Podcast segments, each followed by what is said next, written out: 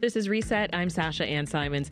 Now, it's been a wild ride for Uber and Lyft drivers these past couple of years. First, the pandemic kept riders away. Then, just as the riders started to return, gas prices jumped to their highest level on record. Fortunately, gas is going down, but now drivers are dealing with another challenge.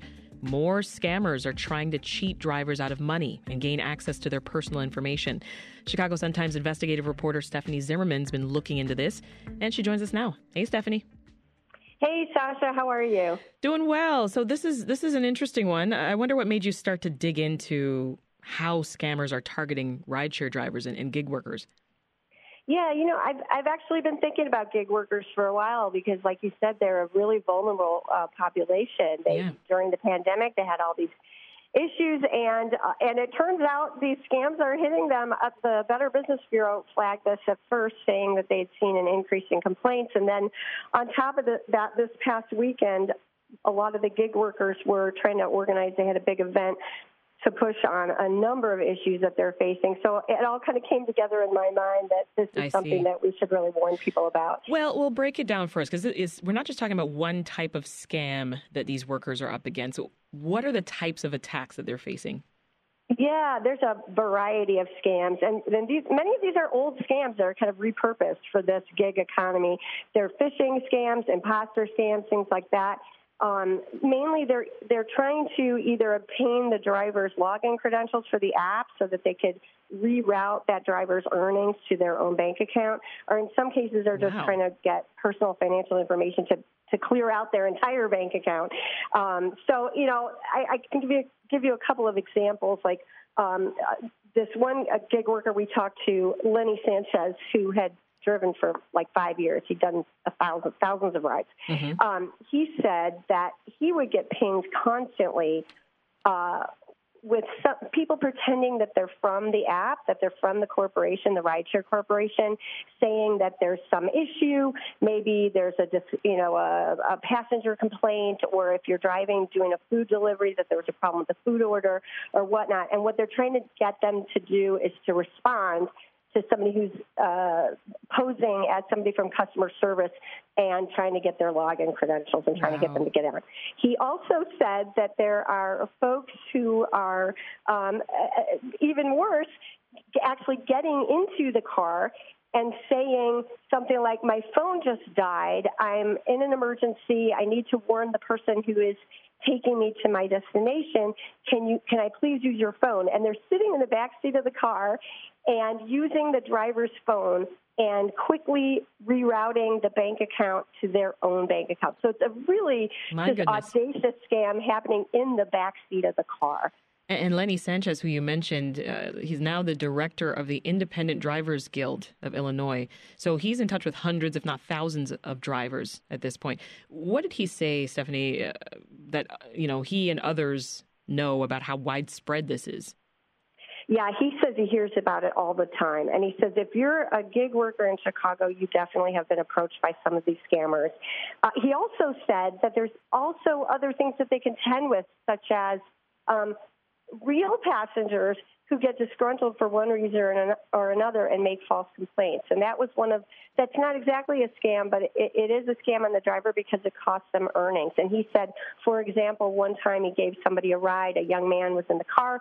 The young man had a, uh, came into the car with an open container of beer, and Lenny said, "Oh, you know, you can't you can't sit in my car and drink that beer. I could lose my license."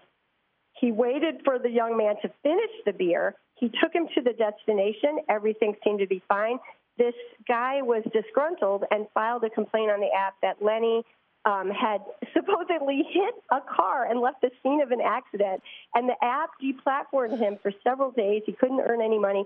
So it's just another example Wow. of ways in which these gig workers are really vulnerable. Wow, and we're, we're talking predominantly about drivers here, right? But as we've alluded to, it's it's much wider than that. Uh, Tell us more about what types of workers are affected here.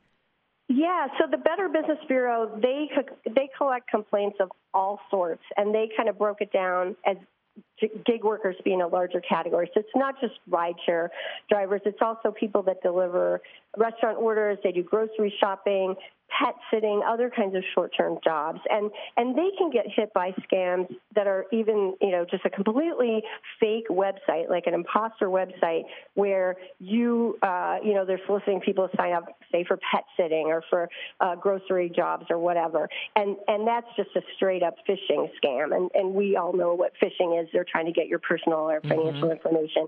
Um, also, um, you know, there's there's stuff going on on social media. So they'll target, for example, um, the grocery the grocery shoppers. There's a number of apps like Instacart and so so forth that do grocery shopping, and they'll claim that they can get you a big order that's going to make you a lot of money. But you have to join their thing and pay some kind of upfront fee. And that is always a sign of a scam. You should wow. never, obviously, pay an upfront fee to get to get a job because yeah. you're just going to lose your seat. As you mentioned, the Better Business Bureau of Chicago and Northern Illinois is aware of some of these scams. Anything else that you heard from the group's president and CEO? Yeah, I mean, they basically just said they're getting a lot of complaints, and, and like I said, a lot of these scams, they're they're things that may be familiar to people. They're kind of scams that have been repurposed for this this gig economy, and and you know the the they try to warn people ahead of time, right? Because once you've lost your money, you're probably never going to get it back. So it's really important to be really proactive. If it's something like the advance fee scam that I described with the grocery shopping, yeah. that that on its face is is not going to be real. Um, also, um, anything anything really anything that is too simple to, to make you a lot of money. Uh, I had interviewed a woman who was given a gig job uh, working for a company supposedly helping with their payroll. They pretended to be a really well known payment processing company that a lot of companies use. It was a total scam.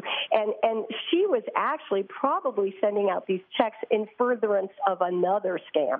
So so kind of the things that are too good to be true, where the payment is really high but the skill level is really low. You you know people a lot of people have a gut feeling that that there's something that's not right about this, and yeah. you should really trust your gut. you were talking there about Miss Ellis of uh, South Suburban Harvey.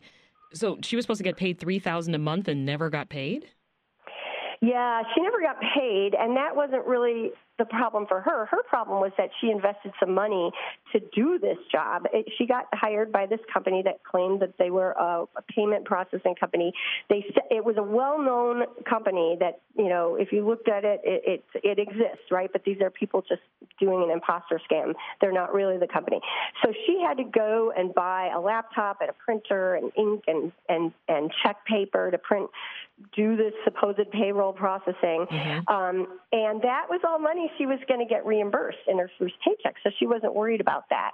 And she did this job and mailed all these checks out for about three weeks until it was time for her to get paid.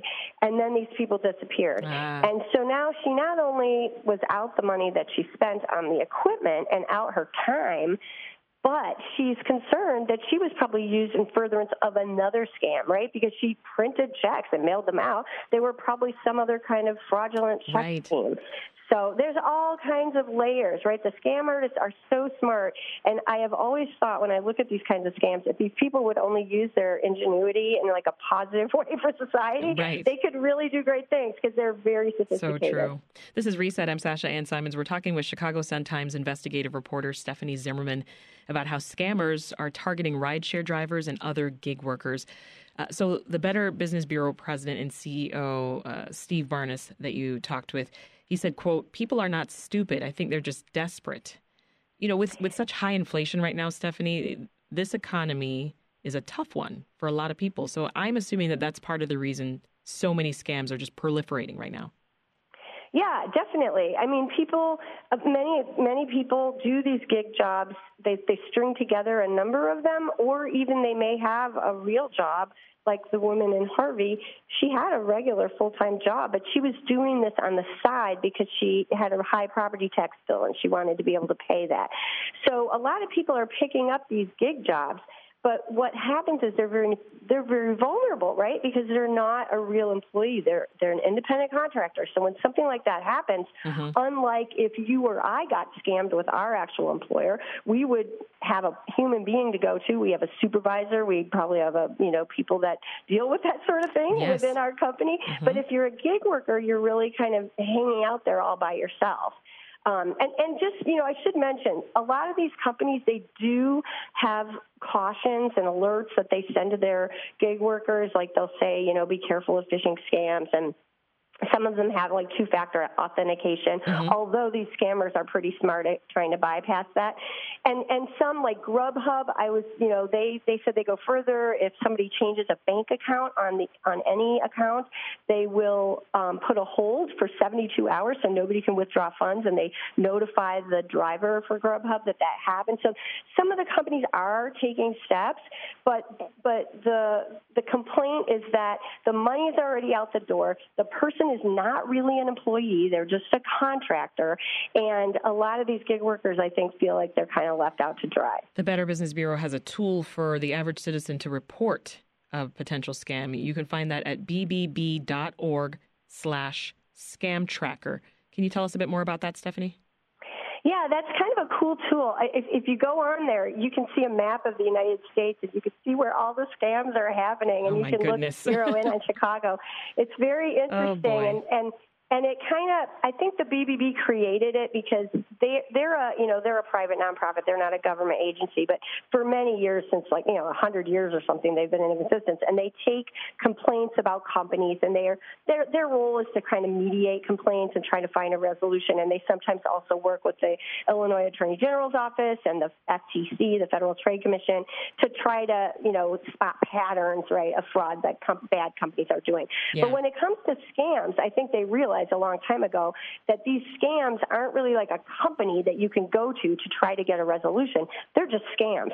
So this is the bucket that all of those complaints fall into. So if somebody says, "Oh, I got scammed on the telephone or I got scammed by text or email or however it happened," you can you can go on the scam tracker and fill out a narrative. It's not going to probably get your money back, mm-hmm. but it will help warn the next person. And I think a lot of people feel that way, you know, like, yeah. oh, I lost money. I feel bad about that, but I would feel even worse if it happened to somebody else. Exactly. So people do that to get that out there.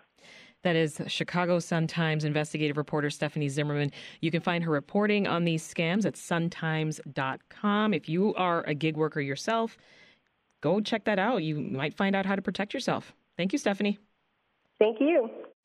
Thanks for listening. I'm Sasha Ann Simons. We've got more for you on the podcast, WBEZ's Reset, wherever you listen.